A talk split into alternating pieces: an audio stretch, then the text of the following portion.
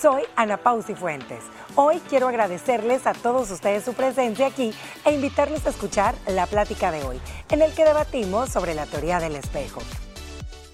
Bueno, y como les adelantábamos al inicio del programa, hoy hablaremos sobre la teoría del espejo. Ahí la nota nos hablaba un poquito. Este es un concepto de la teoría del psicoanalista francés Jacques Lacan, que designa una fase del desarrollo psicológico del niño, comprendida aproximadamente entre los 6 y los 18 meses de edad.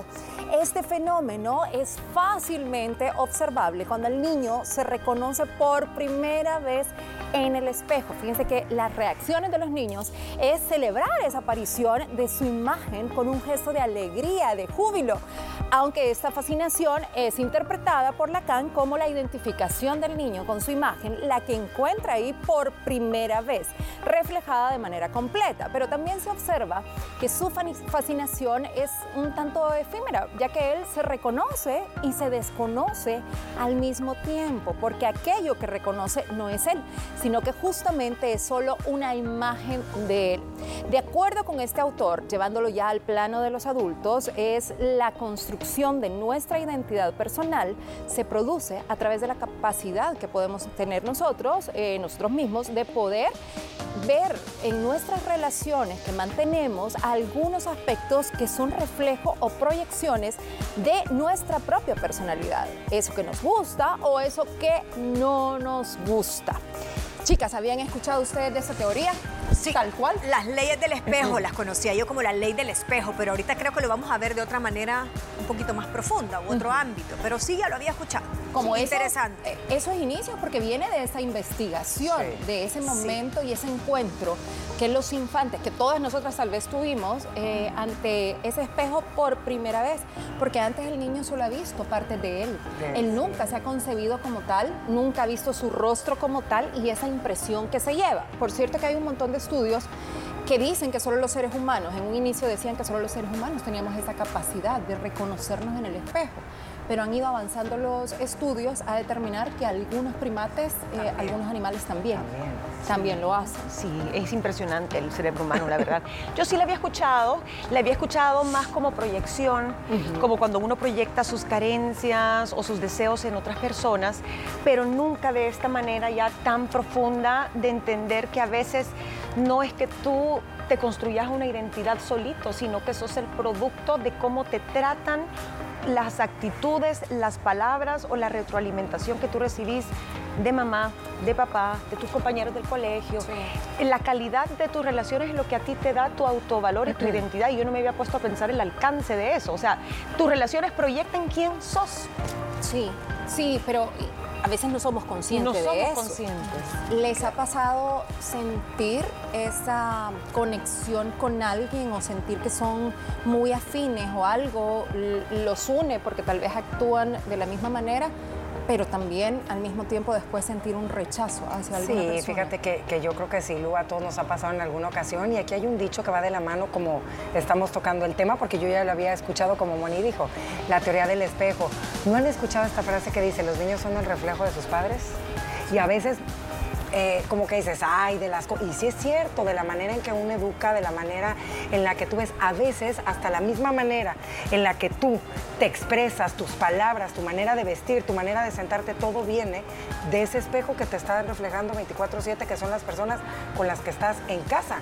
Y yo sí creo que hay personas que te atraen, y yo siento que aquellas personas con las que dices, ay, aquí hay algo, puede ser que algo que tú tienes lo tenga esa persona y por eso te choca tanto, pero puede haber también otros momentos en que de plano nomás no hay química. O algo que admiras en esa persona porque es una característica tuya. Y a veces no sabes que realmente tú tenés esa virtud y esa característica, tal vez no la has descubierto, o la otra gente no te ha dicho, mira, qué bondadoso sos, qué empático, y cuando te topas con alguien que sí, que también tiene esas características, tu yo interior te dice, es tu espejo, ahí te gusta, ahí estás. Por eso sos tenés ese bond con esa persona, ya sea hombre o mujer, porque está proyectando lo que tú sos. Sí. Y también del otro lado, como tú lo dijiste, tal vez lo malo. Como algo que tú detestás, lo detestás en esa persona, pero inconscientemente es algo que tú también haces. Y a veces son cosas como con suspicacias chiquitas que tú te decís, no he entablado una gran conversación con esa persona, no he tenido mayor cruce de un par de palabras, pero vieras que hay algo y decís, ay, son vibras. No, es el reflejo de ese subconsciente que salta. Ajá. Y que a veces no enfrentamos esas cosas que sabemos que tenemos como un defecto, entonces preferimos juzgar al otro y decimos, ah, no, me cae mal porque es así, asá, pero a lo mejor es algo que tú tenés. Y respecto a lo que tú decís, porque hay gente con la que sentís conexión. Yo creo que muchas veces por ese sentido de pertenencia, porque en esa persona tú ves lo que te gusta de ti, lo que admiras, entonces querés sentirte parte de alguien que te hace sentir bien, entonces te vas a sentir atraída a compartir con ella. Sí, ¿han experimentado conscientemente estos principios de esta teoría ustedes? Hasta que conocí lo de la ley del espejo, también. Sí, y a veces me ha dado miedo, porque y del lado dark. Porque veo a alguien y digo, es que no sé qué tiene, pero me cae mal. Y entonces mi voz interior me dice, la que te caes mal sos tú. Porque tú estás viendo en esta persona defectos que tú tenés o porque tenés tanta similitud con las cosas negativas de esa persona que por eso te cae mal. La que te estás cayendo mal y odiándote sos tú misma con tus carencias. Wow. Sí, a mí también me ha pasado, digo, ¿por qué? Me cae gorda. Que no, y sino que hey, me siento tan cómoda con esta persona, me encanta y me doy cuenta por qué.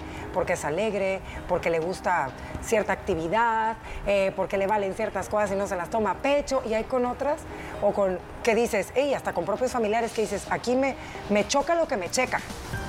Porque te choca algo, me choca algo de ti, pero me está checando porque sé que es lo que yo tengo que trabajar.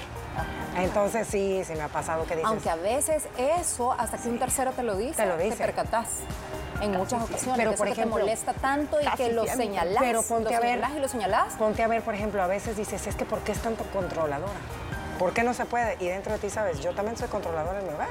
O sea, soy igualita, pero me choca que me quiera controlar. Ponle aquí en el trabajo y abres la puerta de tu hogar y quién es la controladora. Ah, tú. Pues sí, eso, espejito. Ajá. ¿Quién es más controladorcita? Espejito, entonces creo que a veces sí sabemos, pero como dice Gina, nos cuesta tanto reconocer ese defecto. Y está lo de, o sea, o te atrae a alguien muy igual a ti, ¿verdad? Porque admiras lo que tú tenés y la persona no tiene, o polos opuestos que se detestan, se repelen, no vendría a ser aquí.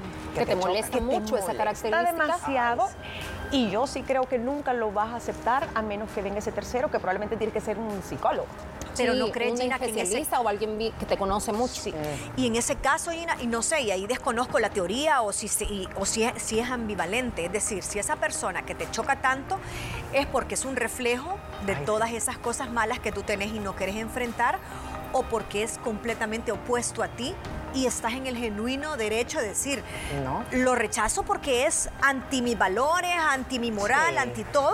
No necesariamente siempre es como tu yo oculto. No, no necesariamente. No. Ajá. Miren, ¿qué nos dice la teoría? Dice que el espejo puede ser directo o inverso.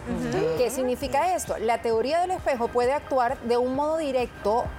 Cuando hablamos del modo directo, es si tú no soportas, por ejemplo, el egoísmo de tu pareja o amigo, en ese caso el modo directo sería que estás proyectando esa parte de ti que es egoísta y que tendés a querer rechazar, pero porque realmente eso también está en ti, eso está en tu interior.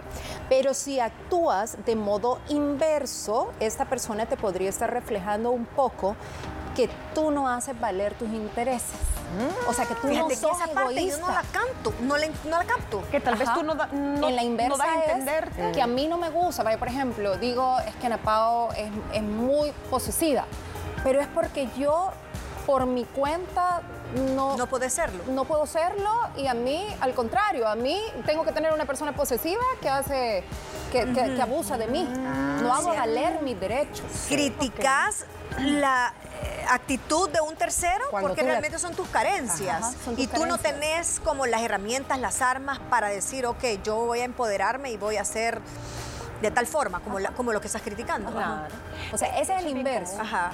Y el directo es que, en efecto, eso está en mí y yo lo critico del otro. Lo estás proyectando. Sí, no ahora, imagínense qué difícil el inverso, porque uno, es que siempre aprendemos, o sea, hasta que nos pasan las cosas, pero deberíamos aprender en cabeza ajena, creo yo. Pero es como una excusa para uno no afrontarlo. ¿Cuántas veces no nos hemos visto diciendo, uy, que, no sé, qué machista el marido de la no sé quién, o esta, cómo se deja atropellar, mirá, la pobrecita dominada.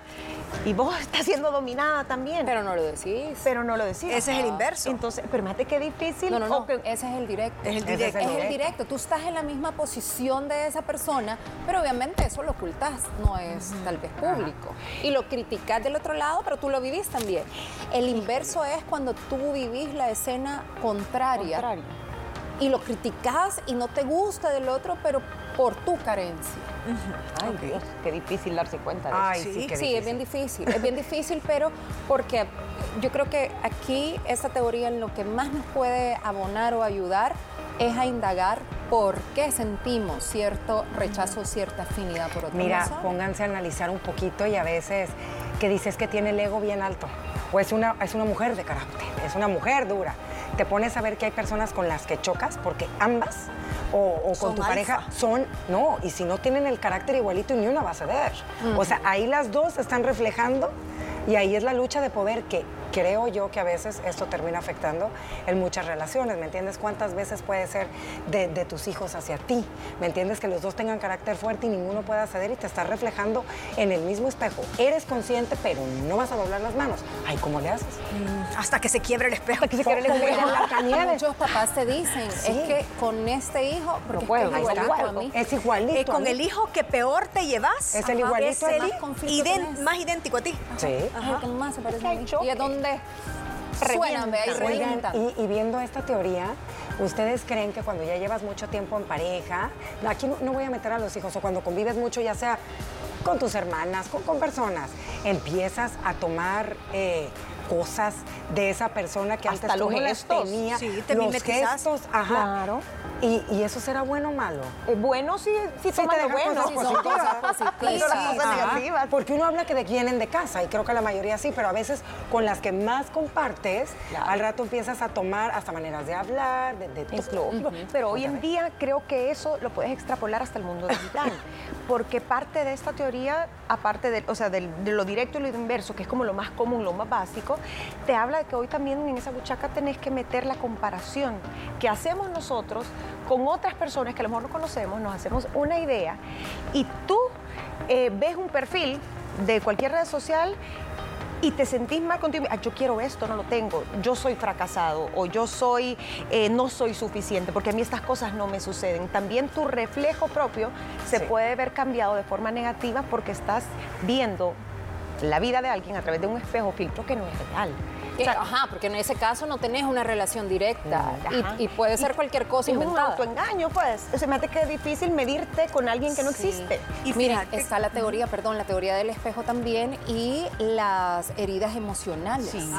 Eso es interesantísimo. Dos personas que han atravesado las mismas heridas emocionales se atraen. Se encuentran y entonces esa herida sirve para ser sanada. Sí. Como puede ser que te encontres con alguien que te profundice esa herida, ahí depende también. Y eso es lo interesante de la teoría lacaniana, porque Jacques Lacan lo que quiso fue hacer como una, digamos, un proceso, un análisis de introspección. Él creó el método Lacan precisamente para que logres descubrir cuáles son tus heridas y tus fases más profundas y que te identifiques con ese espejo, es pulgada dentro tuyo. Y casi nadie se atreve. No, fíjate que yo creo que esa parte es interesante porque nadie te va a entender mejor que una persona que haya pasado por lo mismo que tú. Y muchas veces lo hemos dicho, uno nunca experimenta en cabeza ajena. Lo tienes que vivir para entenderlo y sentirlo. Pero hay quienes lo pueden utilizar también para herir más a esa otra persona. Bueno, sí, es cierto. Porque lo han experimentado y lo pueden utilizar en su contra. Como una manipulación. Sí, como manipulación. Es un tema súper interesante. Yo creo que sí sirve indagar un poco más acerca de este tema para, como dice Moni, sí profundizar no en cómo es el otro, es realmente en quién soy yo, cómo soy yo. Autoanalizarnos y descubrir que tal vez eso que nos molesta tanto del otro es lo que no he querido tratar de mi personalidad, no he querido aceptar de mi personalidad y estar consciente de que así somos, ¿sí? Y que esas tal vez pueden ser nuestras carencias. Ah. Y por otro lado también las cosas a favor que tanto nos gustan, pero que tampoco las decimos. Y ver al pasado, yo creo que en el pasado podemos darnos cuenta quiénes somos, y ojo, porque si usted tiene una carencia de abandono y otra persona tiene tal vez la carencia, qué decirte, era la humillación, el abandono, ¿no? De la humillación, esa relación puede llegar a ser tóxica, no se van a sanar. Sí. Porque son dos almas con una gran herida que simplemente se volverán codependientes. Correcto. Bueno, interesante el tema de hoy. Nosotros hemos profundizado un poco más acerca de esta teoría del espejo y esperamos que ustedes también hayan aprendido algo con nosotros. Día a día traemos temas como este para todos ustedes y por ello los invitamos a que no se pierdan nuestro programa de lunes a viernes a través de la señal de Canal 6 a las 12 del mediodía. Para finalizar la semana platicamos sobre no dar la cara, una actitud que denota cobardía o falta de compromiso. No te lo pierdas.